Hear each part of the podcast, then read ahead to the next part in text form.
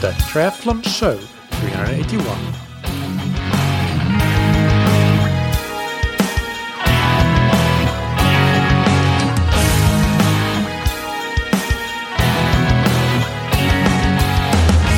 Hey, what's up, everybody, and welcome back to another episode of that Triathlon Show, the podcast presented by scientifictriathlon.com. I'm your host Michael, and on today's episode we have the third Q&A of the year, and this one is on the topic of bike training in a triathlon context. I have scientific triathlon coach Lachlan Kieran as co-host. Lockie has been on the podcast before, so he needs no long introduction, but just briefly, he's been a scientific triathlon coach for coming up on four years, and uh, he also used to race on the pro long course circuit for many years. And uh, currently, he's undertaking a PhD alongside of his coaching.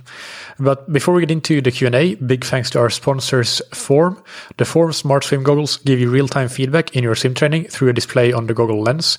You can see every split as well as average pace for the interval, and alongside that you can see stroke rate and even heart rate through integration with polar heart rate monitors.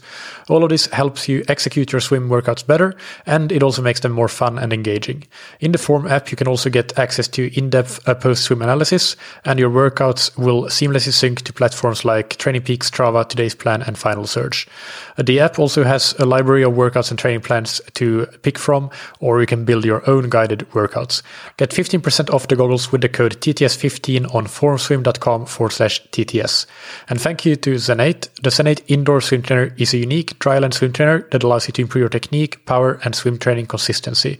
It is a perfect tool to complement your pool and open water swimming, as it allows you to do very specific power and technique work, including working your catch and your core activation, and it makes it easier to stay consistent even when you can't go to the pool.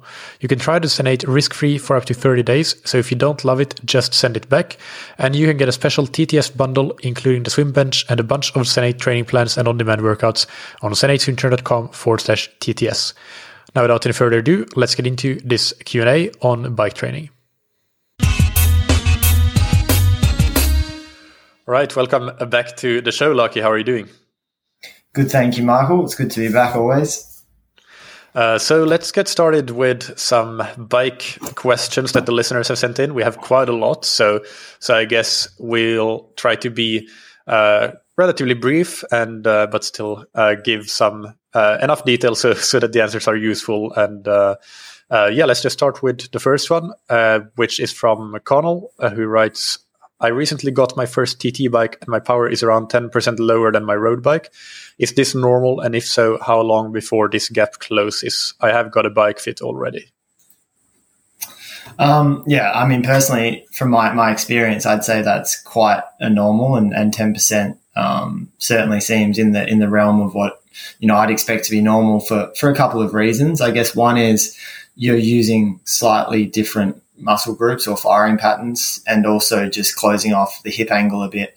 Uh, most likely. I mean, obviously, he said that he's already had a fit, but um, there's a lot of factors as well, whether it's crank length, uh, drop from the handlebars to the to the pads. Um, you know, so it is kind of a completely foreign position if it's your first TT bike, um, and also again, you know, even if you've had clip-on TT bars on the road bike, uh, it's going to most likely be quite a lot more forward using kind of quadriceps a little bit more maybe and, and less glutes. But yeah, there, there's a lot of factors there. What do you think? Um, yeah, I think that I would say percentage works well to a point, but at a certain point, maybe it works better to just talk about watts. So if if we talk yeah. about uh, like a world tour rider with a 400 uh, watt FTP, then uh, I would probably talk about watts rather than percent. Or I think it the percentage basically breaks down because it's not the same depending on what level of rider we're talking about. But yeah, if it's somebody with uh, an FTP of let's say um, 200, 280 watts or or below, then ten percent could be quite normal. Although I, I think that you can up getting up to five percent is something that should be achievable for for most athletes. And uh, yeah that that's that, that would be my goal but i think 10% is absolutely normal. So so if yeah answering the question of if it's normal yes it is. Um, but i think that the objective could be to try to get it to more like 5% or or if we talk watts maybe get it to 15 watts below or 10 watts below even your yeah uh, i think i think i think i'm with you there that yeah 10 percent is kind of acceptable to begin with, but it shouldn't just be a given. Like we, we don't have to just accept it forever. Um, certainly we can expect that to come up with more time in position and potentially making some, some small changes along the way, whether that's yeah, shorter crank length and or higher at the front, things like that. Um, I know personally for me, by the time I, I kind of got to the end, I, I, was almost higher power on my TT bike than road bike. But but again, I was just spending so much more time in that position. Yeah. So on the question, uh, the second part of the question, how long before this gap closes? Um, I would say that two to three months of really focused work on the TT bike will already uh, probably give you some cl- close some of it, but then it can keep closing, basically get closer and closer over years, really, as you uh, said there in your example. What do you think? Yeah, yeah, I, I agree with that. Right. So next question is from Jan, who writes. When performing interval training, zone 4 or zone 5 on the bike, I find it easier to perform the high intensity intervals uphill instead of on a flat course to reach higher intensities. Do you achieve the same or a different training impact uh, on uphills versus flats? And if it's different, when would you recommend riding uphill and when not? I think it really depends on what the purpose is. Um, if we're talking about trying to get central stress, then I'm not sure the heart and lungs necessarily mind if you're on the flats or going uphill or going downhill or if it's windy. Um, you know, that, that, the stimulus there is probably quite similar. But in saying that, you know, when we're talking about it from a, the context of triathlon, I'm a very big believer in being able to actually push power at, uh, you know, with high kinetic energy. So, so while you're actually going fast, um, I think this is something that the advent of indoor training and Zwift, um, you know, obviously has a multitude of benefits, but I've certainly seen with athletes that it can kind of hamper that ability to actually push power while they're going fast. Um, so, you know, in this example, I assume we're talking a, a, five or six zone model. So potentially if, if we're talking that zone five or zone six even, then maybe it's not that important to, to go fast. But I think if we're talking zone four or you know, quote unquote threshold, then then potentially there is kind of some benefit to be had in doing them on the flats and actually going fast while you're doing it within the realm of what's safe. Yeah, I, I would I would agree with with that, and uh, yeah, de- definitely on the central uh, cardiovascular adaptations, I, I think that it doesn't matter, and that's why when I would give zone five intervals, VO2 max intervals, I tend to tell athletes to do them upright and on on the road bike if they want to because uh, that's how most athletes produce more power. So and uphill certainly if they are uh, doing them outdoors. But yeah zone 4 i think is like you say there are definitely big advantages of being able to do that going uh, going at a high speed. So but I, I think there may be it depends on the time of season as well or the time of the year. So so if you're racing in the summer and and it's february then yeah, maybe you can do them uphill. I, I think that yeah, mu- muscularly or still or also peripherally, you do get some uh, some adaptations that are dependent on the power and not so so you would get the advantage of training uphill, but then the downside would be the uh, the differences in biomechanics and uh, and when when you're doing it at at the high speed. So so I think maybe closer to the racing season, especially, it makes the most sense to do it on the flat. So, so I, I, think that maybe a combination could also be be used there depending on the yeah. time of year. I think too um, something to touch on there, and, and, potentially we'll touch on it later as well. But you know, going uphill, um, just thinking about cadence as well, because it, it, can be easy, especially when, when you're doing these efforts. If if you're strictly going to a power target, for instance, that the torque can start to get pretty high if if you're you know going uphill but at a really low cadence. So and maybe that is the actual purpose of, of the session. But if it's not, then I think it's something to consider. Yeah, for sure. Uh, all right, next one uh, is from Scott. Uh, can you do too much easy riding? With the popularity of the 80 20 or polarized training, can the 80% be too easy? Is it better to ride towards the top end of zone 2 in a five zone system, or does it not necessarily matter? Well, in classic coaching style, I'll just uh, start by saying it depends. Um, so there's obviously a massive difference between someone with, you know, a, a, threshold or a quote unquote FTP of 200 watts versus 400 watts, right? So top of zone two for the, the 400 watt athlete might be 300 watts. And there's some limitations there around riding at 300 watts all the time. One, it's like over a thousand calories an hour. Two, you're probably going to be going very fast. So there's safety concerns and also fueling um, concerns if you're doing quite a high volume at that. Whereas if your if your threshold's more around 200, well then maybe the top of zone two is something like you know 150 watts, which is quite quite fuelable from an output perspective, and probably you won't be going that fast um, unless you're quite small or extremely aero. So you know I, I think those are the considerations there. Um, can it be too easy? yes, to, to an extent, potentially. Like, you know, if, if you're the 400 watt athlete and you're going out and riding at 80 watts, there's probably not very much stimulus happening. Um, you know, so that there's that end of things as well. But on the flip side of that, if you're the 200 watt athlete, pretty much every ride just to be going at a decent speed is, is likely to be, you know, in that mid to, to top of zone two or, you know, to, to actually get right down to zone one can be quite challenging.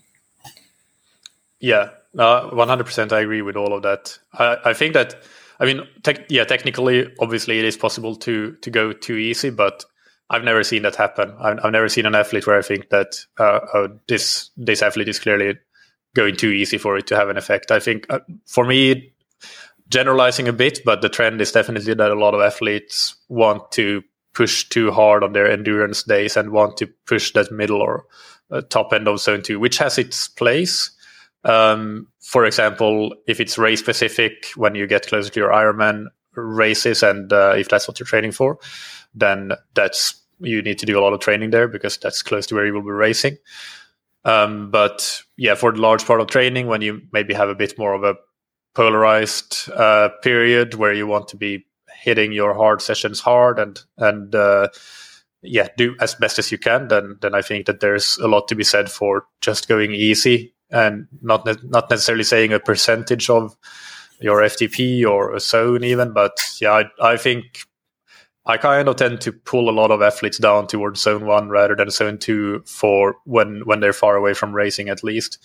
And and the one exception I think would be when you have an FTP of 200 watts or below. So um, quite a few age group female athletes would would fall in in that category, and then I think it can make sense to uh, to, to to focus more on the zone two rather than zone one because it's so easy to fuel and, and everything as you as you said. But a lot of yeah. age groupers that tend to be in the let's say 250 to 350 watt range for FTP, I think uh, I my preference tends to be that a lot of the training is more in the zone one rather than zone two in a five zone system.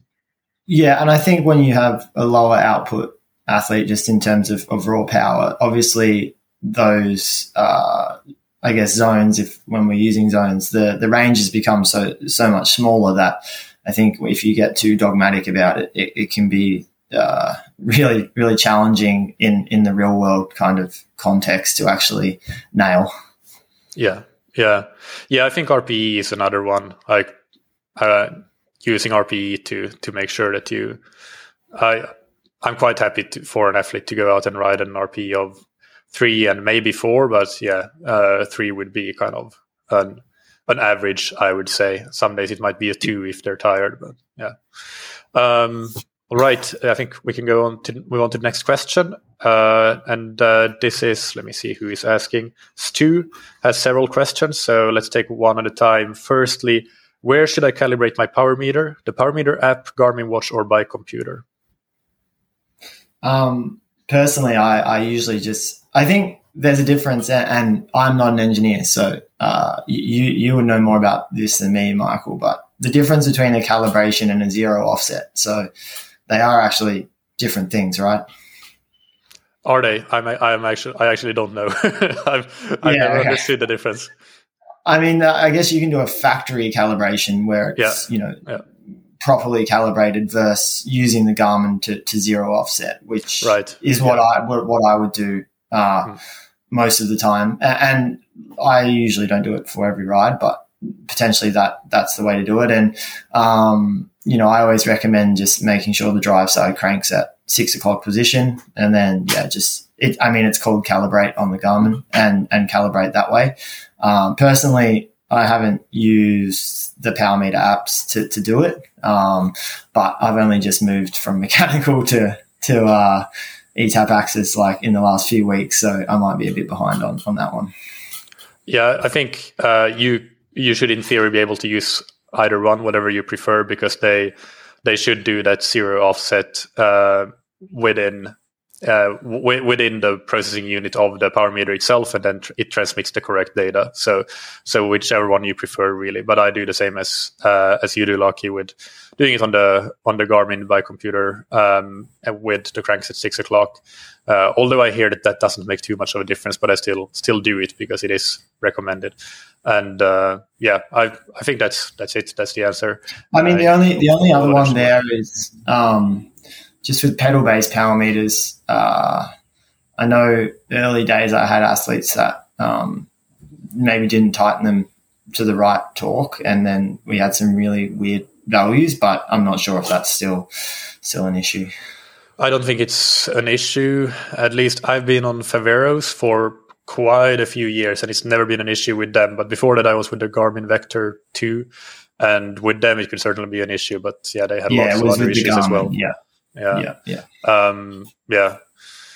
Um, what was I going to say? I think I had something else on that, but no, I think I think that's that's it. Then the next question is uh, long slash easy slash endurance rides and hilly terrain. Um, it's hilly around where I live. How should I handle these hills on easy slash endurance rides? I've heard answers ranging from ranging from almost advocating getting off and walking, which would decrease my enjoyment, to going somewhere flatter, which would cut down my riding time, to just doing what you have to do. I'll currently try to go as sustainably as I can on anything of moderate duration and sometimes just sprint over the short, punchy ones. Looking at the selection of recent rides, I still spend more than 95% in zone. Um, I think I'll start it by saying I'm very realistic in the sense that I think for essentially all of us listening to this podcast, uh, we do this sport because we enjoy it. So if getting off and walking up a hill is, is really going to decrease your enjoyment, I probably wouldn't recommend it. Um, it's also probably going to destroy your cleats. Uh, you know, I think there's an element of, of that kind of terrain that if that's what you've got to work with, then, then kind of work around it a little bit. You know, I, I maybe would say that that, that idea of sprinting the short hills, you know, if it if it is meant to be kind of a low intensity ride, um, you know, I might flag that one from a coaching perspective. But in terms of just getting up them sustainably, I think that's um, more than adequate. Um, you know, there's always an option to, to go the flatter route, but sounds like he's in an area where, you know, there's not that many flat options. And I think that realistically, you know, you should be able to ride over hills if that's what's what's around you. You just have to be smart. And it might be a case of, you know, as you mentioned before, just sticking with that RPE up the hills a little bit.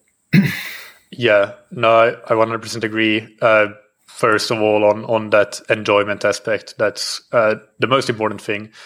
And uh, yeah, I think that in terms of the options that uh, Stu lays out here, just doing what you have to do, that's uh, that's what I would would say is is what you should do. And, and I mean, there's a case to be made for a lot of really strong cyclists come out of hilly terrain, uh, right? So so it's not, and they probably when they when they've grown up cycling, not being too fussed about certainly not walking up up those hills. So so I I think that yeah, being dogmatic about um, just just how hard you ride them always on every ride is not is not really useful uh, or beneficial. Um, I think for when when the options do you have is all hilly hilly courses around you, I tend to look more at heart rate and RPE than power, uh, because if the hills are fairly short and you go up them moderately, your heart rate can quite easily stay in, let's say, a, an endurance zone, even if mm. power is more in a tempo tempo kind of zone. And I think that that's absolutely fine. So um, I don't know if when Stu is writing that he still spends more than 95% in zone, if that's power or heart rate. If it's power, like that, I would say is exceptionally high, uh, even for a flat ride. Um, if it's heart rate, then it makes a bit more sense. But then it also uh, shows that well, yeah, you're doing it 100% right. I think that even if it's I don't know shooting from the hip 80% uh, in the heart rate zone, I would be I would be fine with that. And and also as an overall RPE from the session, staying in that kind of uh, three to four range if it's an easy endurance ride, then uh, unless it's a super long one, then yeah, that's also another check check mark for you.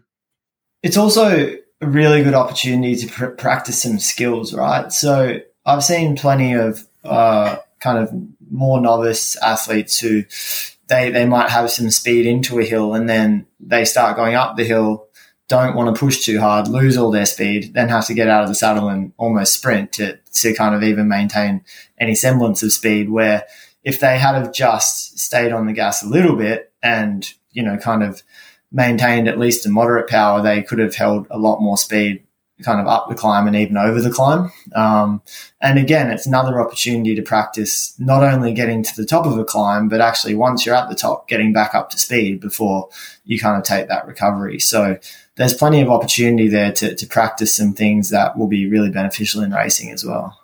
Yeah, and I think it's to his credit. That's maybe what he refers to when he says that he sprints over the short, punchy ones, yeah. just maintaining momentum. Um, yeah, and also with with that, with the skills aspect, um, I think that's if you don't have hills around you, that's a much uh, more problematic situation because you never get to practice things like descending. So I would actually rather have only hills than than only flats.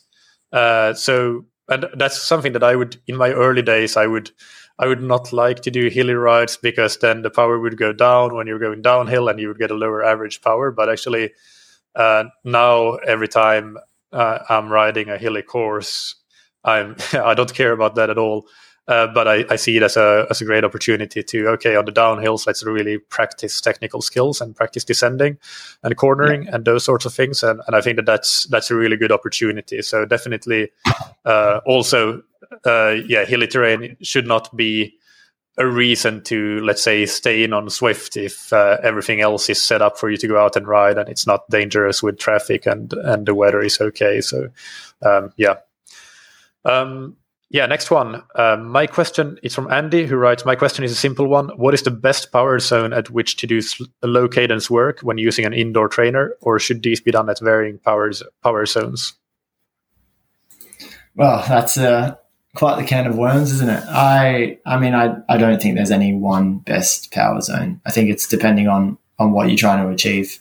Um, you know, especially if we're talking about um, on the on the ergo or the indoor trainer.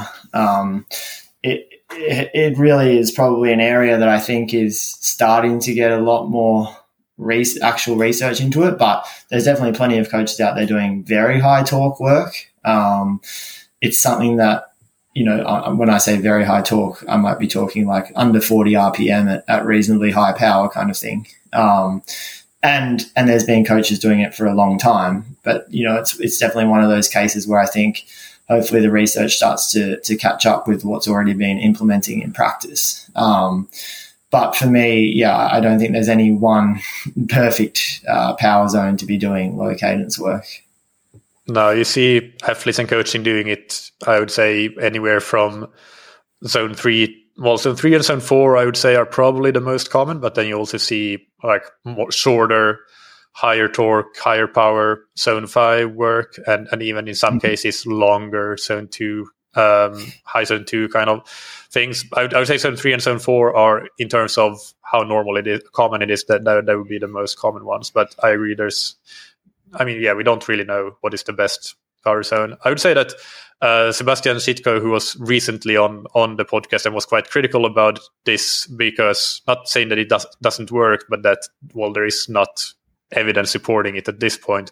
He actually recently, I saw through his Instagram, he wrote a blog post where he basically listed all of the studies that have been done and what they did. So, so if anybody's interested, you can go to uh, sitkotraining.com or es. I'll try to put a link uh, but there you can find a list of studies on um, on torque training on cycling, and uh, yeah, have a look and see see what has been done in the research if, if that's of interest. Yeah, and just like further to your point, I think it um it again comes down to to an output thing as well, doesn't it? Like, I mean, for someone, someone might be able to be at the top of zone two at 320 watts. Well, that's a lot different than 140 watts in terms of if you're both at 50 RPM. So, yeah, actual output matters as well. Yeah. All right. Uh, the next question. Uh, let me see here. It's from um, who is this from? Uh, Sindre, who writes. Here are a couple of questions about bike training relating to inertia and torque. Uh, one, what is the benefit of low cadence and high torque intervals? If it has a benefit, when and how can it best be used in training? So we're continuing on the same topic a little bit. Yeah, I think I think we just touched on that a little bit. Um, I actually read Peter Leo's study yesterday, um, looking across, I think it was pro continental under 23 and world tour riders around torque, you know, um, and that potentially torque was a differentiator there, um, as opposed to, to cadence. But, um, again, like for me, I'm not sure that I can point to all the studies right now. And, and, if it was me, I'd be saying to, to go to that blog post that you just mentioned in terms of the, the actual research for that very high torque, reasonably high power kind of work and low cadence. Yes. Yeah, I'll put that in. Make sure to put that in the show notes so people can go and have a have a look. Um, and, and, this is probably a, a good example of um, that neither of us is saying that that doesn't work or we haven't used it before. I just think it's um, an area, especially as as triathlon coaches. You know, it's it's starting to get into that realm of well, we're, we're always considering three sports, so um, to to implement really high torque intervals into a block is sometimes challenging, and that's not to say we don't or won't do it. It's just um, yeah, I think we still still have some work to do on on educating around the actual purpose behind it.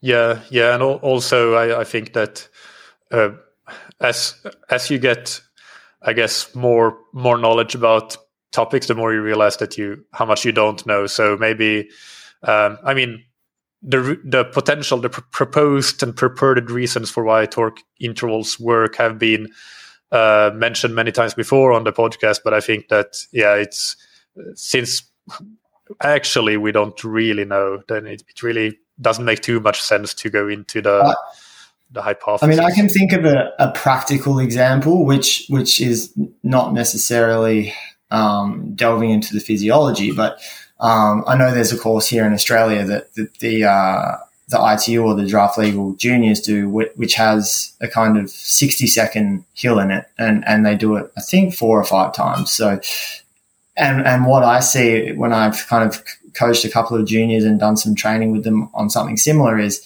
they can easily get stuck in, in too big a gear. And, and when you're already halfway up the hill, you have no choice. You're out of the saddle. You actually can't change gears. So they need to be able to generate enough torque to, to get up the hill in that race situation. So in, those situations, yes, we've, we've kind of used it. But again, that's not really going to the physiology as much as it is just the specificity of the actual race course itself.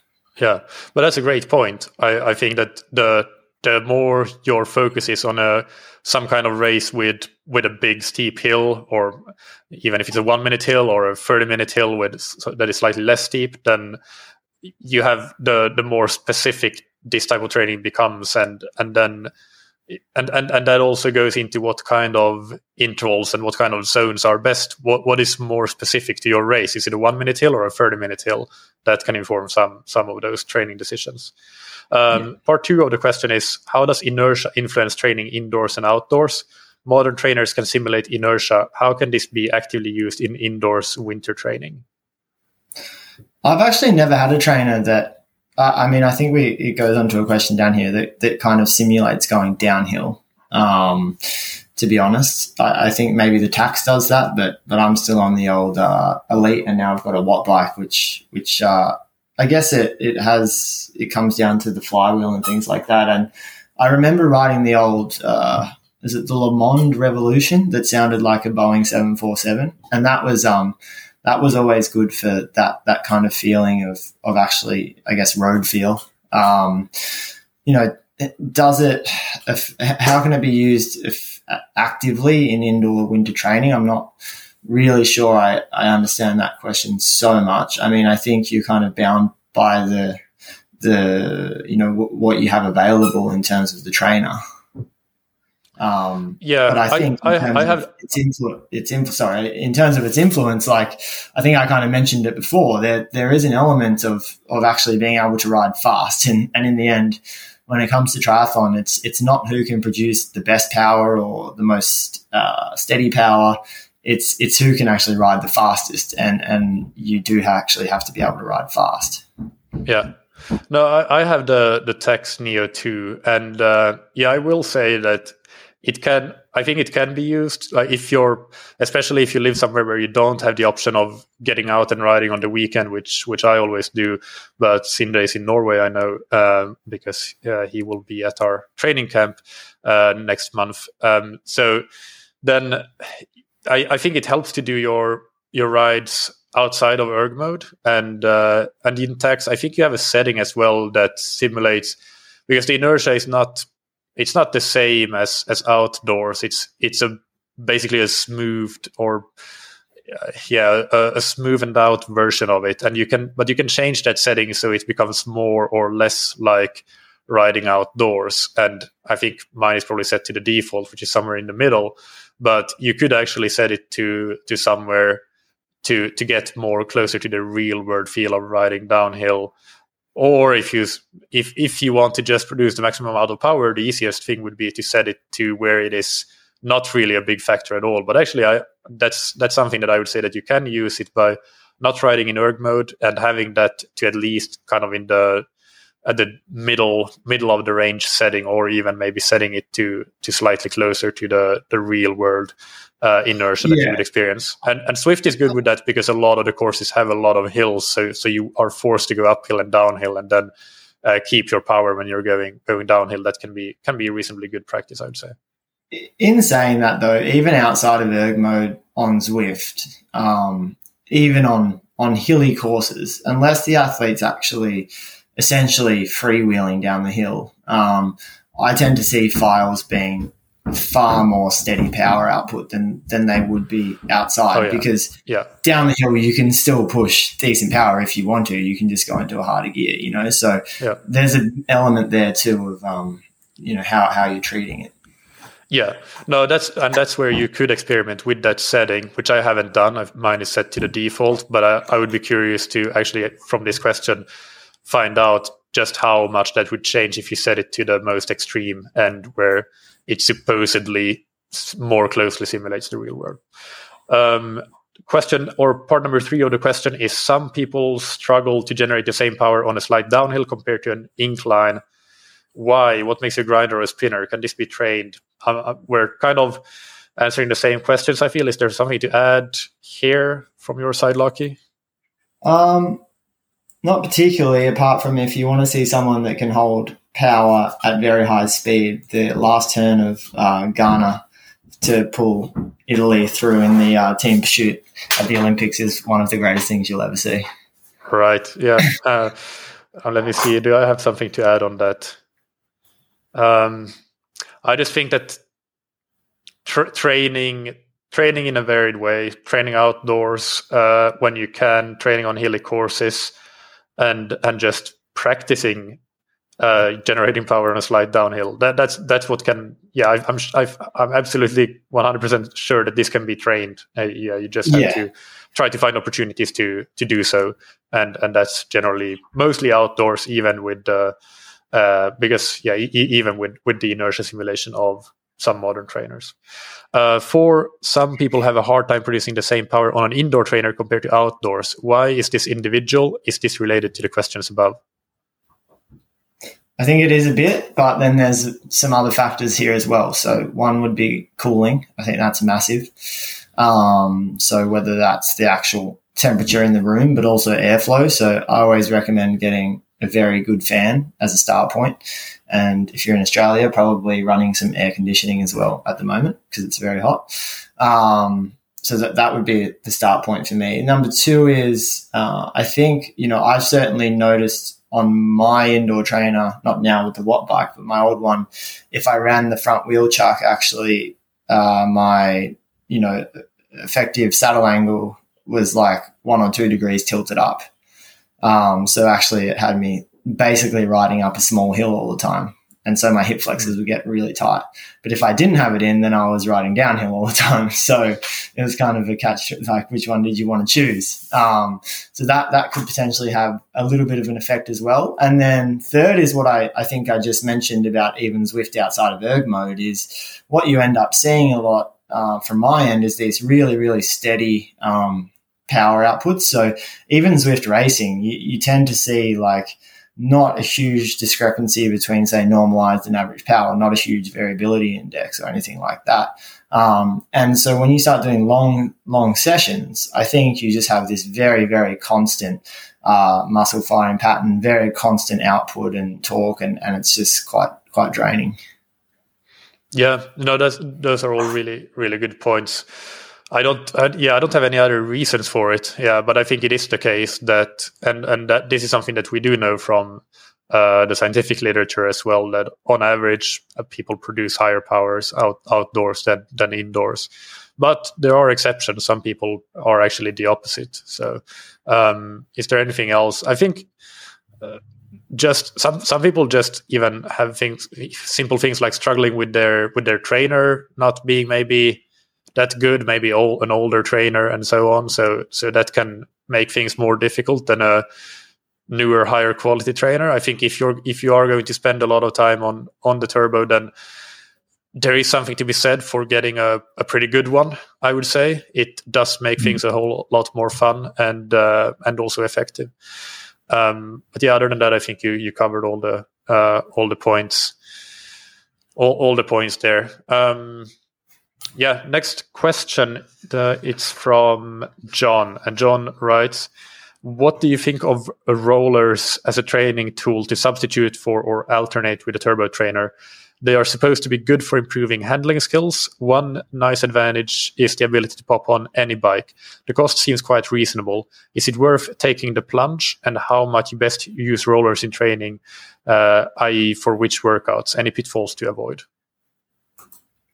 Um, yeah, look, I, I, mean, from from a coaching perspective, I don't mind rollers. I know there's an, a new roller out from is it Wahoo that I think your front wheels actually, uh, yeah, in. So you know, it's essentially not really working on those skills so much, but maybe it does allow for a little bit of lateral movement. Um, you know, I, I guess for me, it depends which rollers that you're getting. Like, are they providing resistance, number one, or, you know, enough resistance to do uh, proper intervals. Like a la, if you watch a, a, few of Lionel's videos, I'm sure he can. He's got the rollers that give plenty of resistance. Um, so that from that aspect, I think, yep, they, they are good, and and also from a, a quote unquote skills perspective, um, I quite quite like it. But again, from from a skills perspective, I do think if you're actually spending quite some time outside, potentially it's it's not as necessary. Um, so again, it's it's probably person to person. Yeah, no, I, I, think that with with a good set of rollers, you you could yeah you could easily do it could substitute for a turbo trainer. Um, but I agree with that. Like the main the bulk of your bike handling skills will come from outdoor riding. I would say. Uh, I would say for me, per, just personally, I'm thinking about well, would I get a set of rollers?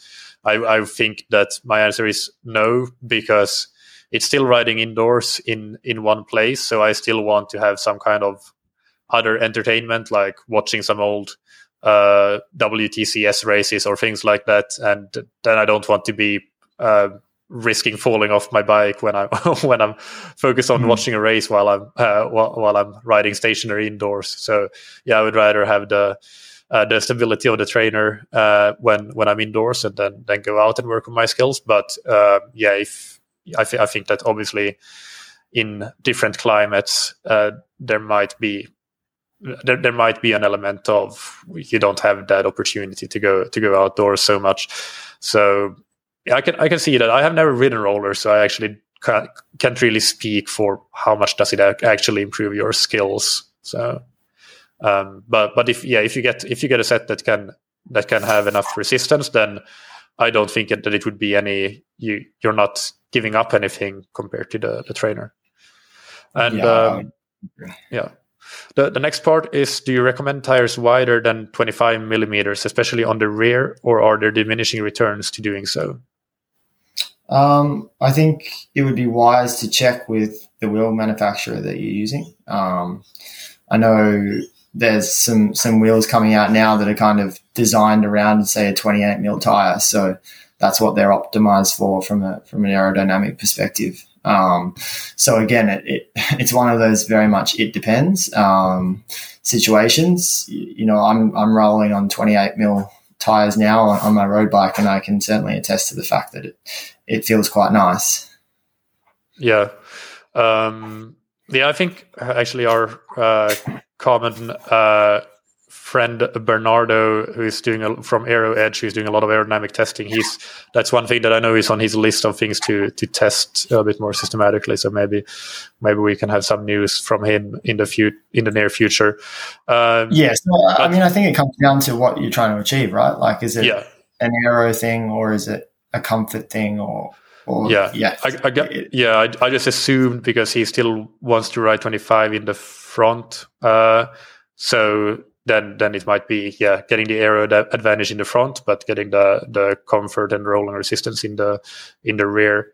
I mean, I think I think in theory it makes a lot of sense to do something like that, 25 millimeter millimeters in the front and 28 millimeters in the rear. But um, if if if it's just a comfort thing, then you can definitely go wider than 25, as you say. Uh, yeah. If you want to focus on aero as well, then you would you would maybe have to test ideally to know um, but I do think you do see quite a few pros that presumably have been testing that are now doing things like 25 millimeters in the front and 28 in the rear. So, so I think yeah, there is there is some anecdotal evidence for that. That might be a, a good way to go about things. I would say. Yeah, and you you know you also might be just limited by what your, your bike can actually fit. Yeah. So, yeah. like an old Cervelo P3, you're not getting 28 mil tires on the back, for instance. Yeah. What about a disc or a near disc on the rear wheel, provided provided the front wheel is not too deep? Is this a real option for most age groupers now, and when should one avoid it? Um, from where I sit, yes, like disc wheel should pretty much always be a go-to. But I will preface that by saying when I was traveling more and racing, I usually didn't take a rear disc for a couple of reasons. One, I didn't want to ride around on it all the time for, for training, like before those races. And two, I, I, was a little bit worried about it getting kind of ruined in travel as well. Um, so that was that was you know my reasons then. But I think in terms of purely racing, then I'd always be reaching for the disc wheel now. Yeah, uh, yeah, I I one hundred percent agree, and I yeah I don't I don't think that there are yeah a lot of people have worries about handling and wind. I've I've never coached somebody for whom that has actually been an issue. So I, I never seen that happen. I think it's maybe something that's happened more back in the day when wheels were not as ad- advanced as they are now. I think now wheels are so good that uh, that it's not a yeah it's, it's not going to be a huge uh, risk. And, and and if you are nervous or struggling, the front wheel is, as the question points out, probably the more uh, yeah. the, the more important one to to maybe nar- narrow it a little bit. So yeah, yeah I, I, would mean, say I, for, for performance Sorry. Yeah, yeah, and I mean, I, I know if I haven't ridden, say, an eighty mil front wheel for for a while, the first ride on it, even in moderate winds, I, I even I'm feeling a little bit um, like I'm getting blown blown about. So the, the front wheel is probably what I'd be considering if your worry is is getting blown around. Yeah. Uh, and the final part is Are there any add on hydration systems for TT bikes that really work well? I have tried a whole bunch and have found none. Uh, found that none really do the job. I always seem to end up back with traditional bottles, including one between the bars. The only problem is when Ironman provides water at aid stations in super soft plastic bottles that don't fit snugly into the cages and thus tend to fly off the bike. Um, to to be honest, I haven't tried them all. Um, one that I would be interested in trying is probably that Profile Design Aeria front end. Um, but in saying that, it's obviously not a cheap option. I think, especially if you have a uh, stem that's you know custom to your bike, then then or an integrated front end, it's, it's, not an option either. But if you do have that that non-integrated front end with a regular stem, then potentially that that's one to look at. Um, I certainly like the the idea of a, a regular bottle between the bars if if that's easier for you to um to kind of get the on course nutrition and hydration, and then one behind the saddle. Yeah, no, I like that too, and also haven't tried a lot of them, but I I have tried a couple, and I I have kind of found the same thing that um, they they have tended to leave something to be desired. Um, I I did I was looking at the same the Profile Design Aeria at one point, but then in the end went for just keeping the between the arms regular bottle.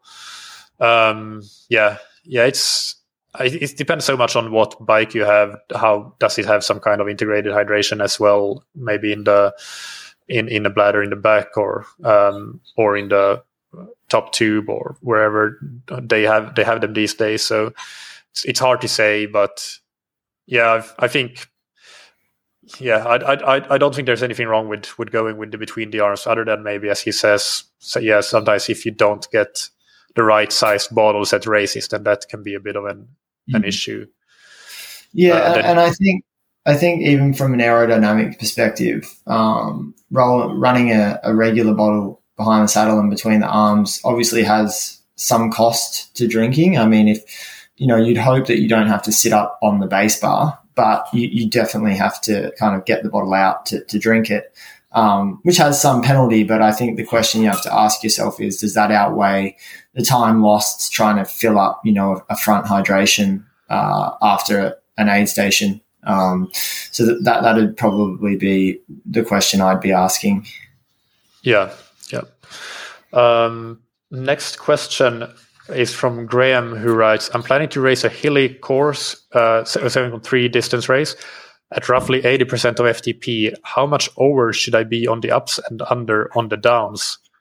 Uh, not sure if metrics are relevant to the question, but I'm 68 kgs and my FTP is 210 watts. Um, I would say the metrics are extremely relevant to the question, actually. Um, because if we're talking 80% of 210, uh, forgive me on my maths, but I think that's just under 170. One, 178, uh, I think.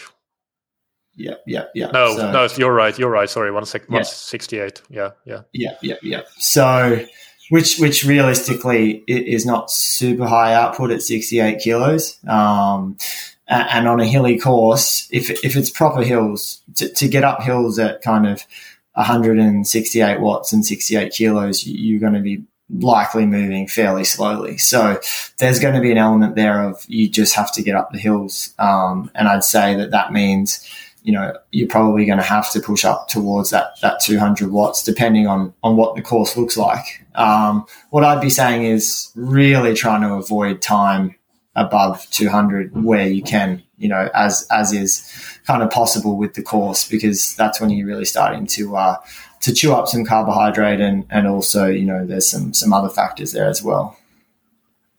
Yeah, um, no, I, I agree with that. I don't have anything to add, but yeah, you will be you you you should be and you, you will be at a variable power and close to threshold on the ups maybe there are some depending on the steepness of the hills you might you might have to go above threshold for some of them. So hmm. um, yeah i don't i don't think there, there's not a number. You but but i agree with what you said. In general if you can avoid going above threshold then then do that. But but you should expect to be uh, there and thereabouts um, or cl- close to it anyway. And, um, that, that might be a situation too where you know on those hills you're also being quite cognizant of cadence and trying to use your gears as best as possible. So, you know, again, if you're having to go up to 200, well, preferably you could do that at, you know, a slightly higher cadence as opposed to, you know, 40 RPM or something. Yeah. I think this is this is a great example of where a lot of uh, training, that traditional triathlon training is okay.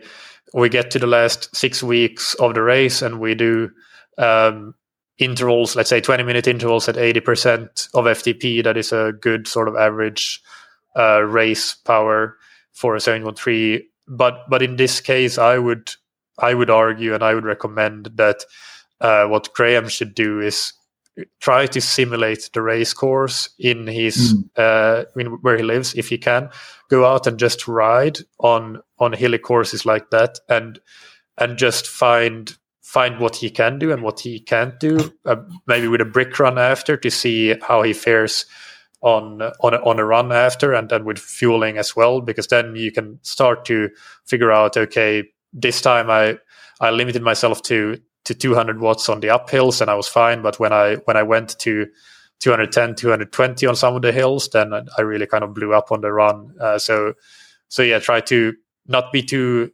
specific necessarily about the exact power, but just go to, going out and riding a course almost more to feel. Uh, I think that that could be really helpful here in training. Yeah, yeah. Uh, the next one is from Everett, who writes uh, I'm signed up to do an Olympic triathlon with lots of rolling hills. Should I tweak my training to prepare in any way, such as low cadence training, or is it something just to think about when doing race specific training closer to race day? That's part one of the questions. We can start with that one.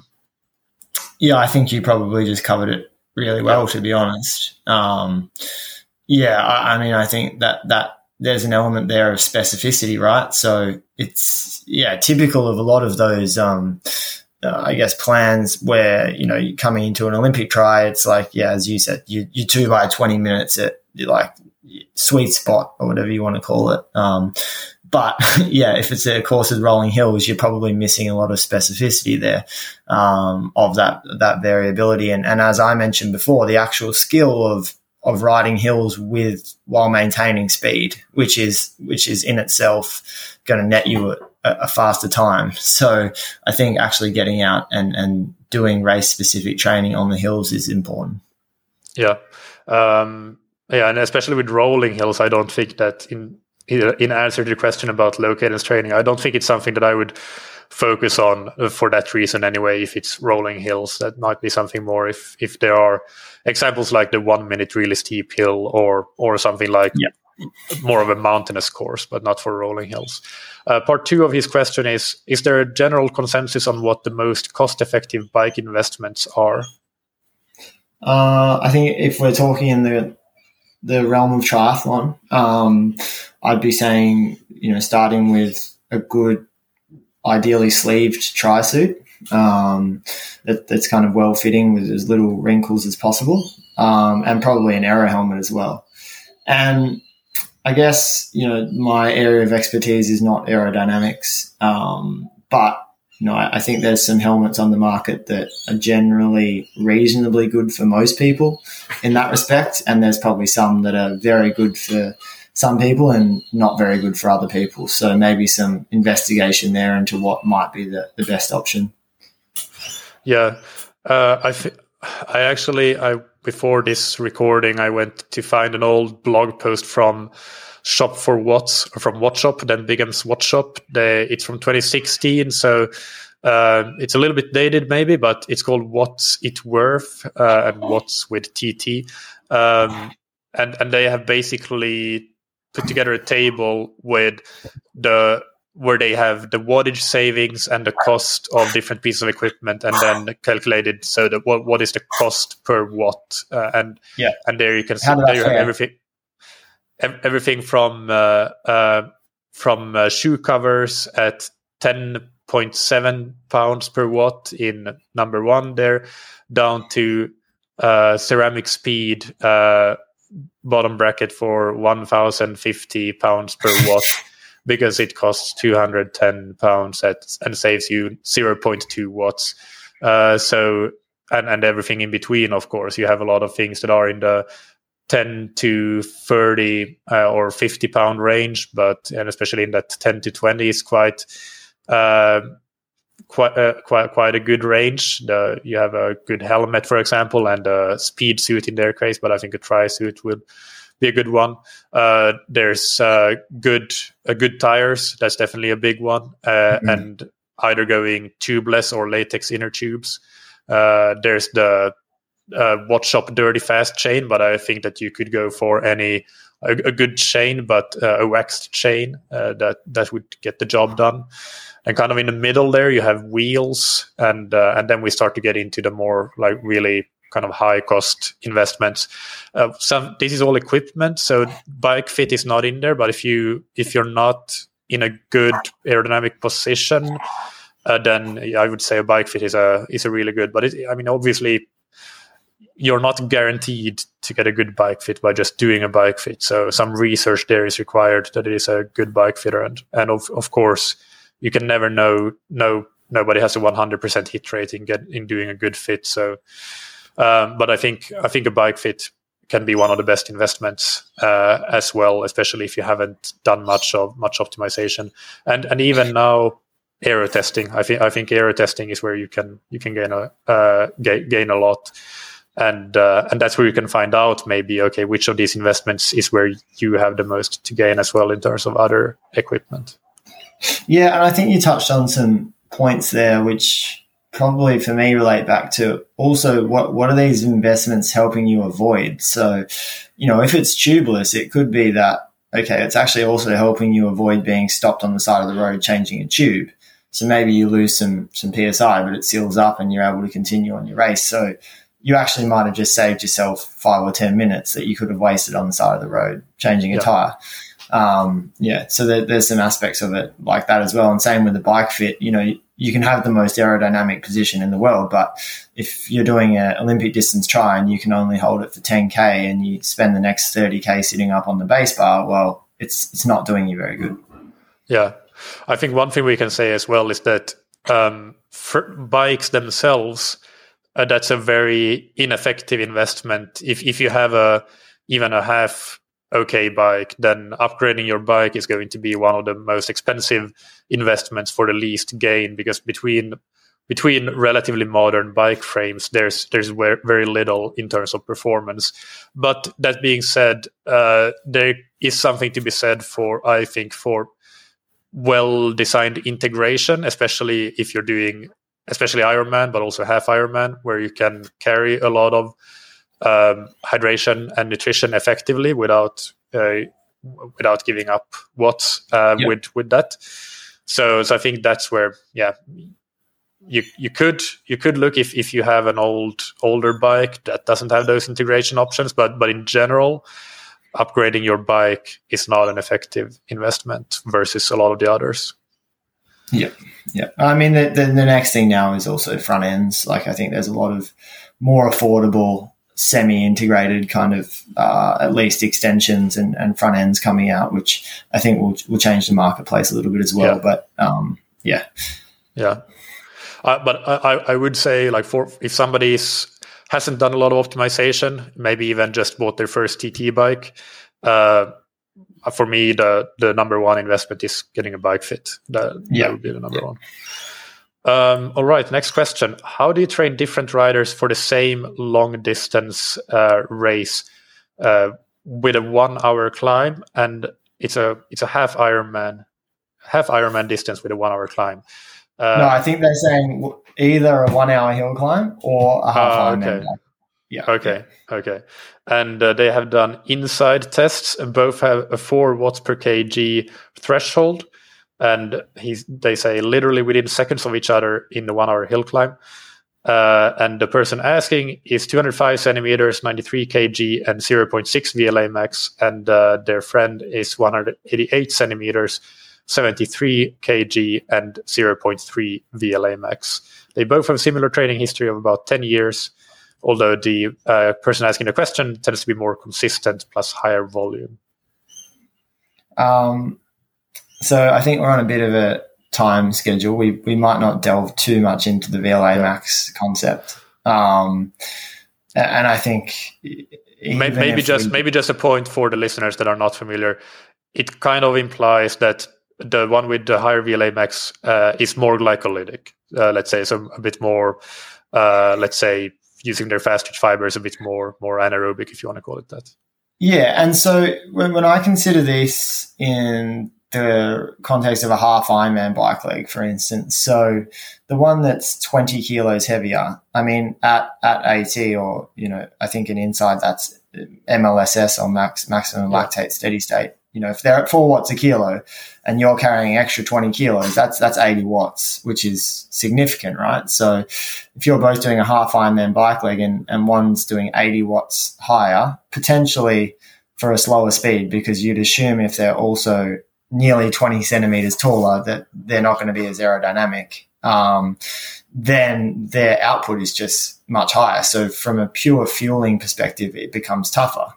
And then if we take in, even if we just assume VLA max, if they are more, you know, the idea being that they, they would burn more carbohydrate at all intensities, then that makes it even worse again. So one would assume that for the bigger athlete, you know, training for a half Ironman bike leg, perhaps they would actually have to target a slightly lower kind of percentage of their their threshold than the, the 188 centimeter, 73 kilo athlete. Um, you know, when we're talking about a one hour hill climb, then watts per kilo becomes much more of a significant factor. So, you know, it's it's not surprising that they're within seconds of each other in a one hour hill climb. Um, I guess the question is, how do you how do you train differently for the for the different events? Well, you know, I think for the the larger athlete, as I mentioned, you know, some some longer intervals at race pace, but really focusing on dialing in nutrition and seeing, you know, what is you can actually kind of take on and and realistically what you could actually absorb. Um, you know, and, and probably having to be a bit more conservative with how you approach a half Ironman bike leg whereas perhaps the, the smaller athlete could be a little bit more aggressive in, in that respect. Yeah, yeah, exactly. Um, yeah, I think the the bigger athlete there with the higher VLA max is exactly what you said. The smaller athlete, I think, without knowing anything else, uh, uh, as you say, they can be a bit more aggressive with race pacing, but it's also potentially they are more limited by like their threshold might be kind of approaching a ceiling, so maybe they should do some higher intensity intervals to raise their VO2 max. We we don't know because they don't say the VO2 max or so here, but uh, I think that that's something that could possibly be the case. Whereas for the the higher VLA max athlete, then yeah, that's probably not something that I uh, that that would be needed because they they are more their needs are more on the very much aerobic side to um, yeah to just become uh, become more able to to be really aerobic for a long time. But yeah, I, I agree with with all of that. I don't have much. Yeah, so I, I, I guess my my point would be that for the bigger athlete, you know, given they have a similar watts per kilo, one would assume the smaller athlete would likely have a, a better watts per CDA or you know aero essentially. So it might be worthwhile that bigger athlete really putting a focus it, in. It could actually. it could be the op- it could be the opposite. It though, could be it could be it could be for sure. Be, but be, because of the fact that the bigger athlete has a higher absolute threshold. It might be so. Yeah, whatever the yeah, yeah, true, true. yeah 300, 370, 300, 370 yeah, watts versus um, 290 watts roughly is the is the thresholds that they have in, in absolute power numbers. So so the watts per CDA, I would I would almost think it favors the, the bigger athlete. Yeah, yeah, actually, it's a good point. Um, yeah, but uh, yeah, I think we covered the training question there. Um, yeah, I think it's really hard to say without without a bit more information. And, and anyway, we've kind of talked about this before, but um, whether VLA max is the best way to, um, or whether it's something that you should focus your training around, is hard to say. Um, but yeah, anyway, that, that that would be in, in theory how how I how. Yeah, we, we could have another we could have another yeah. podcast on on that. Yeah. All right, final final question before we go on to the kind of rapid fire Instagram question is I would like to know how to get faster on the bike and not get dropped. So this is a bit of a tongue, tongue in cheek question, but maybe we can just turn it into like some top tips for for age groupers who want to get faster on their bike. Yeah, I mean, I think being able to kind of maximize the time you have available to ride is probably a, a good start point. You know, in, in terms of not getting dropped, there's actually some some aspects there about you know, if you're in a group, being able to understand where the best best parts in that group are to to kind of get the most draft and, and things like that, not getting stuck on the back and getting yo-yoed off, that kind of stuff. Um, but yeah, I think it's important to have some structure to your bike training and and also be willing to put in the time in into it to actually improve. Yeah, yeah, I, I think like the very idealistic answer I would give is just kind of like I don't know if you follow Colin Moore's uh, weekend AMAs, but I tend to follow them, and he often comes down, uh, comes back with an answer that's basically ride more and and and eat snacks, and and I think yeah. that that's a pretty good one. Uh, but obviously, in an uh, in a realistic world, riding more is not possible for a lot of people. So then, uh, yeah, I think I think it comes down to a bit one aspect i guess would be knowing your strengths and weaknesses and and then figuring out okay where do you have room to improve? So um, and that, that can be as simple as a critical power test a three minute test and a 20 minute test uh, and maybe a sprint test. That, that's that's a good uh, good one to do and see if you're more strong on the endurance side or or on the short power side. And then you, that that can be a good starting point for your for your training where you need to work um, yeah. So I, I, would add that probably as a point, knowing knowing your strengths and weaknesses. Yep. All right. So let's do the questions from Instagram, and we can do them a bit more rapid fire. And uh, what is the best way to improve descending? Is the first one. Uh, be be able to follow people that are slightly better than you at descending, and and see the line they take and and how they do it. That, yeah. That's my opinion. Yeah, yeah, absolutely, I agree. For age groupers, is it as simple as more hours in the saddle? I think we just touched on that. It, in its simplest terms, probably, but there's obviously uh, more aspects to that equation that, that are very individual. Yeah, yeah, I think, I think, I, I think it's not as simple because most age groupers don't have the time. If you do have the time, then then yeah. yes, that that's very helpful. But for most, it's not that simple. Uh, training on road bike and racing on TT bike? Question mark.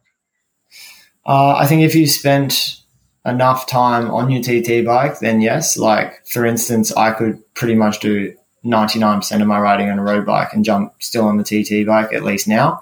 Um, but I'm sure that will wane off over the years. Um, if you're someone that hasn't really spent much time on a TT bike, I'd be training on your TT bike. Yeah, uh, I agree. Tips on maintaining bike power outside and not overdoing it.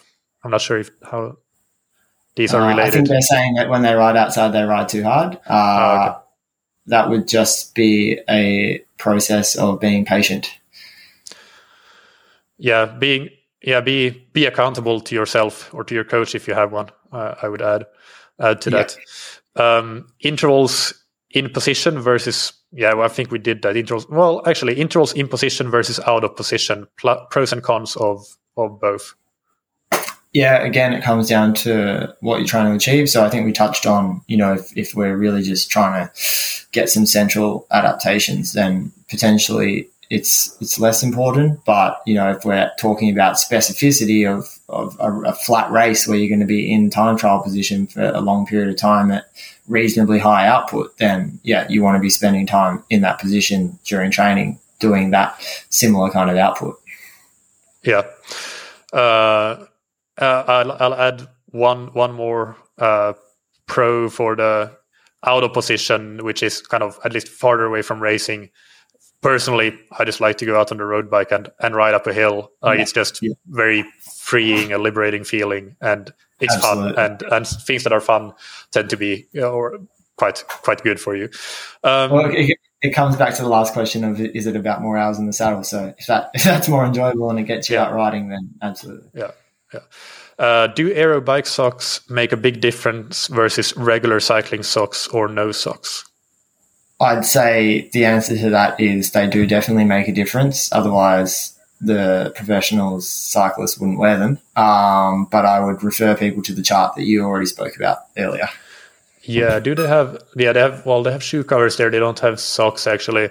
I I tested I tested calf guards on the velodrome, and that was versus so barefoot and calf guards versus just barefoot. Uh, so two racing setups, and the difference for me at 40k an hour was six watts with the calf guard. So six watts faster, or six watts power saved at the same speed uh, with calf guards. I, have I've heard about six to ten is the range of people that I've spoken to that have tested that setup. Um, I've raced in calf guards, and I actually found them a little bit limiting on the swim and run. I didn't like wearing them, so um, I'm not sure if that had any kind of actual difference in terms of racing. But I just didn't like the the feel of them, uh, especially yeah. running when it was a bit hotter.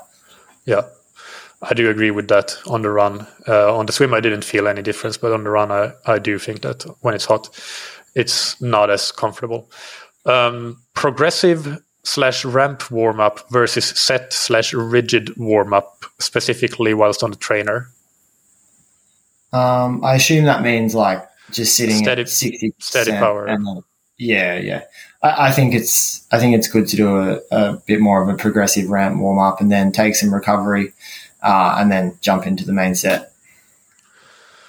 I think this is individual, depends on what you feel best with, really. So, Yep. Um, Well, I, I mean, it also depends on what the, the session is, doesn't it? Like, yeah, yeah, you know, if you're going to ride at fifty percent and then jump straight into six by three minutes max, it's probably yeah.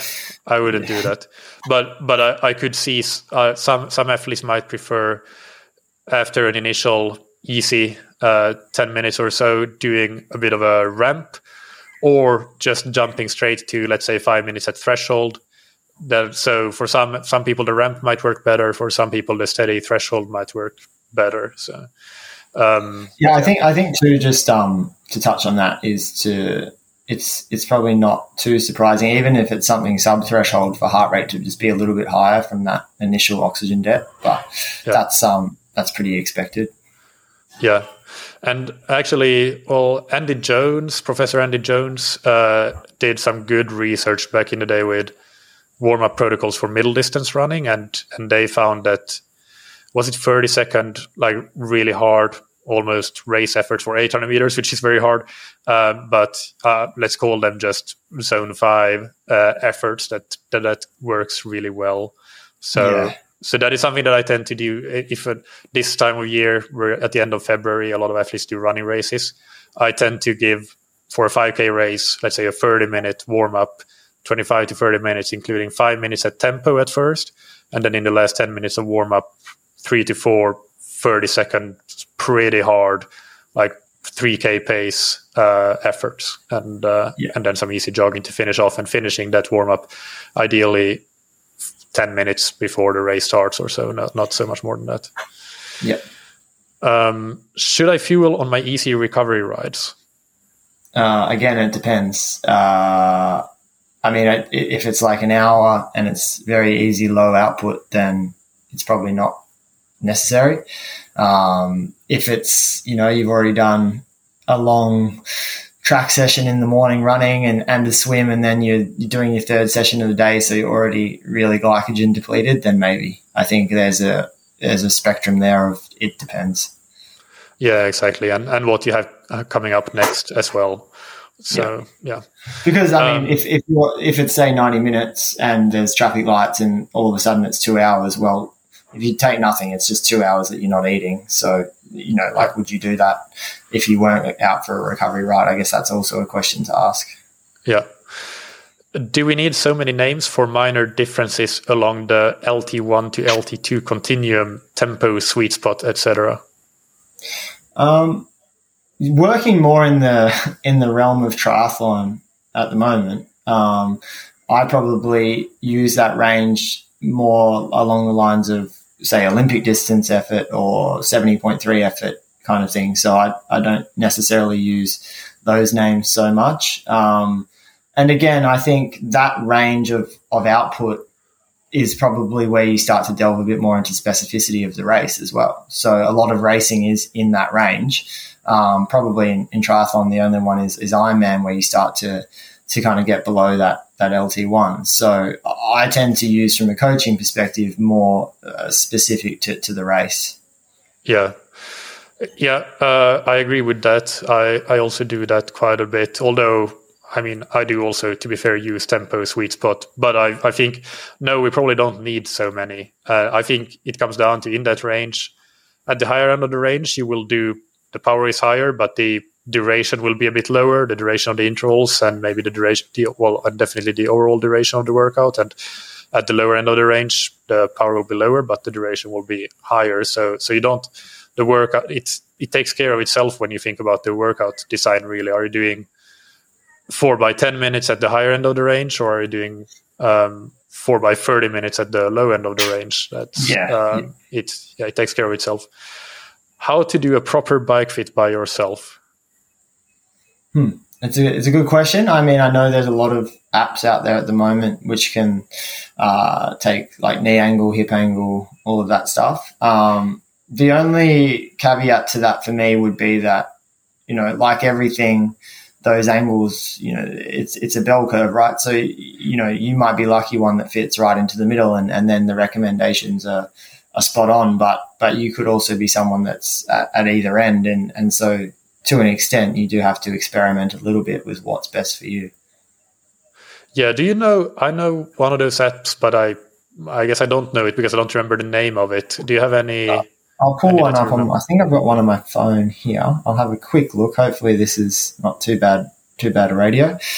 Um, while you look that up, I can say that one other resource that I would probably recommend, not that I have actually read it myself, but Phil Burt, who is a very well respected bike fitter, and I've interviewed a couple of times on the podcast. He has a book that is uh, basically about how to do a bike fit yourself, I would say. So I'll try to find it and put the link to that in the show notes as well. I actually one of my athletes did read it, and she was tinkering a lot with her bike fit, and uh, uh, because she had some some issues with it. So I, I, think, yeah, if you want to do a bike fit yourself, then that's probably a resource that that could be worth looking into alongside maybe using one of these apps and uh, the output that the app might give as a as a starting point, and then then maybe the the knowledge that you might gain from a from a book like like Phil Burt's could help you further optimize it. So the app I have is called uh, Bike Fast Fit, and I, I mean I only used to use it really just for changing saddles. So like I've historically not been one to love many saddles, so I'd, I'd, play around a lot with saddles, but I would just use it to make sure that I was maintaining the same kind of knee angle and hip angle between different saddles. Yeah. Um, yeah. I, I, but I, yeah, I would say that if you, if you want to go down the, the route of doing a bike fit by yourself, then expect to put in um, a lot of time and tinkering, unless you are somebody who is uh, what Phil Burt would call a macro absorber that can do just about anything. But uh, but yeah, it's a trade off. You're maybe saving some money, but you're investing a lot of time instead in tinkering and but that's but again it's not to say that you will go and get a bike fit and you will be perfect from the start. So so it certainly can be a good thing to to to learn to do these things and adjust things when as you say for example you do a change of equipment and and uh, that that could be yeah could be an investment worth making in in your knowledge. Uh, yeah. next question yeah I, don't quite understand this how to know the be- how to know the better point between lt1 and lt2 to 713 race pace. I guess where 713 race pace should be, maybe is that what they mean? Yeah, that's that's how I read it. I think um, I've said it a few times today, but it really depends. Like output is one thing. Uh, race dynamics becomes really important, right? So, I mean, I, I can, yeah, tell you from experience in say the professional male race, like you know, within that range, back and forth a lot during during the race. Sometimes you ride close to LT2 for long periods, or um, then, then you know you might be in the group down even you know LT1 or below. So there, there can be a huge range. Um, you know, but again, if, if you're a lower output athlete, that range is is likely to be quite small. So you know, finding an exact point between there might be quite challenging because actually the course dictates that you know you, that whole range is basically your race pace. So yeah, it, it really depends. Yeah, um, yeah, I would echo that, and also the points that we made earlier about the course being important. So trying to simulate the race course, and uh, and and then if it's let's say it is a very flat course, and and you don't care about race dynamics, you, you're just trying to do your best time trial, and you can do it because it's a completely flat course. Then uh, still simulating the race in training a bit. So doing something like I've I've I've said all the way up to six by twenty minutes with five minute recoveries at let's say race pace and and and if an athlete can do that in a pretty heavy training week, then even if their race time is going to be more like two and a half, even up to three hours, I, I think that that what you can do in a workout like that is quite indicative of what you probably can can do on race day. Um, yeah, so yeah. so yeah. Yeah, the Um, only thing I'd add to that is that you know during that workout you're kind of doing race fueling and hydration and Yeah. things. So Yeah. yeah, otherwise it probably won't feel so easy. Yeah. But then there are also other considerations, even like are you doing that workout on the trainer or outdoors, of course, as we have talked about, but also weather. Are you doing it in uh, a cooler climate and then you're going to race in a in a hot race? That that will have an impact for sure. Uh, final question: LT1 170 watts, LT2 220 watts, FTP 240 watts, 60 kg triathlete. What to focus on for 713 races? Um, oh, it's an, it's an interesting question. I, I mean, I guess uh, they're kind of asking should they work on pushing their LT2 up or their LT1 up? Is that is that how I'm reading it? I, I read it like that. Yeah, yeah. Can can we see any strengths and weaknesses with there? I mean, I think, yeah, we, we could argue on semantics about FTP versus LT2 being 20 watts apart. Um, because again, we, we just don't know, we don't know how FTP has been measured, nor do we know how LT2 has been measured or LT1. So that, that in itself throws a bit of a spanner in the works. Um, look, I, I'd be saying that, you know, those outputs are already reasonably good for a 60 kilo triathlete, like a threshold around four watts a kilo. Um, you know, but again, we, we don't have previous uh, 70.3. So if, if something here had been that they can't even hold 170 watts for a 70.3, well, then maybe we need to work on that kind of, you know, ability to hold, you know, constant power for a, for a long period of time. Um, so I think there's too many unanswered questions to really dial in there. Yeah, yeah. I think I think so. I think so. The uh, the the thing that everybody needs to focus on when doing a race is race specificity at at some point. Um, so. And we have discussed that in, in the many ways that you do that, but race simulations and so on, nutrition, yeah, I I think that's how you can dial in what you can do. But then for in terms of optimizing this athlete's ability to perform better in future races, yeah, knowing knowing how long what they have done in past seven one threes, if they have done them, or what they will do in this first one, if it's the first, that that will help. Also, What- what would- things like I I, I would I would like to, I would like to see a critical power test there, like a three minute test and a twenty minute test. See the discrepancy between the three minute and twenty minute power, that sort of thing. Yeah. What, what I would note is that just purely looking at that data, um, saying that they had a bit of experience and could race, say, somewhere close to 200 watts at 60 kilos um, on a relatively flat course, there's no reason that that can't still be quite a decent speed. You know, Yeah. like I think 200 watts at 60 kilos, you know, if you can get a good aero position, that should still net a reasonably fast speed on a on a flattish course. Sure. Yes. I.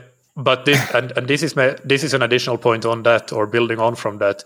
I would focus on aerodynamics because, especially if it's a flat or rolling course, then watts per CDA will probably be more important than watts per kilo. And this is Yeah. where smaller athletes have a disadvantage uh, over bigger athletes because even if your watts per kg is the same, then generally your watts per CDA mm, will be uh, will be lower. So, but so so that's something to really focus on. Then uh, I I would say to really maximize your or minimize your CDA, and uh, yeah, focusing on aerodynamics, making sure that you can hold race position uh, when drinking, when hydrating, and all of those things. Try trying to minimize that time spent outside of an optimal aero position. All all of those things, all the things that you can do to to be as aero as you can for the duration of the race. I think that will that, that could make a big difference for um, for any athlete, but but especially for a smaller athlete who is at a bit of a disadvantage. Yeah, yeah. All right. Um, yep, that's all the questions that we had. Uh, yeah, that's that was great. Thank you, Lockie. No, thank you. Hope to do it again another time. Sounds good.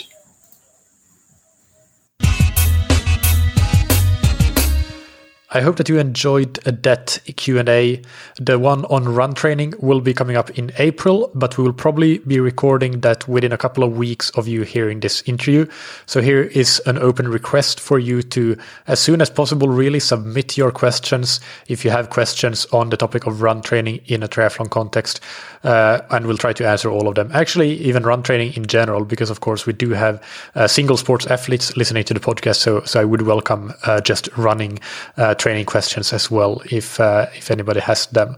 Uh, also, uh, just uh, to note that on the Scientific Triathlon Instagram and newsletter, we do send out these requests as well. So feel free to follow there if you want to get informed every time I put out these requests for questions.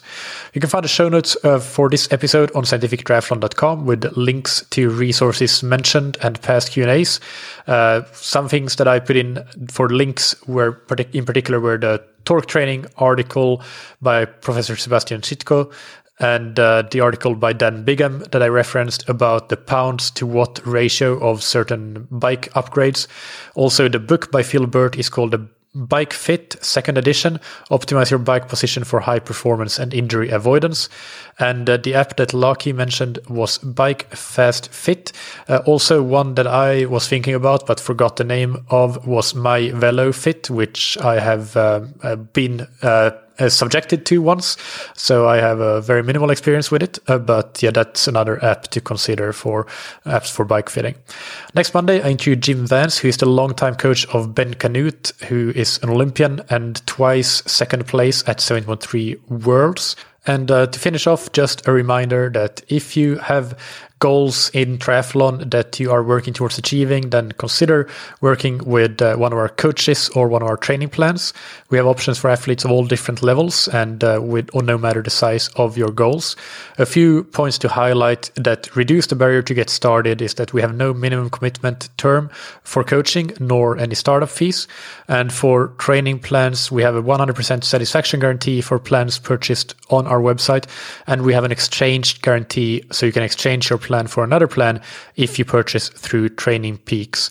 Uh, we also have consultation and customized plan options, so you can check out all of that and uh, contact us through scientifictriathlon.com and we can discuss your specific goals and needs and see what is best for you. Finally, big thanks to our sponsors Form that you can find on formswim.com forward slash TTS. Improve your swim training with real-time metrics like pace, stroke rate, and heart rate, and advanced post-swim analysis. Use the code TTS15 to get 15% off of the Form Smart Swim goggles. And thank you to Zen8. Use the Zen8 swim trainer to improve your technique, power, stamina, and swim training consistency. You can try the Zen8 risk-free for up to 30 days and get a special TTS bundle that includes the Zen8 swim trainer and a number of Zen8 training plans and on-demand workouts on zen8swimtrainer.com forward slash TTS. Thank you, as always, for listening. Keep training smart and keep loving triathlon.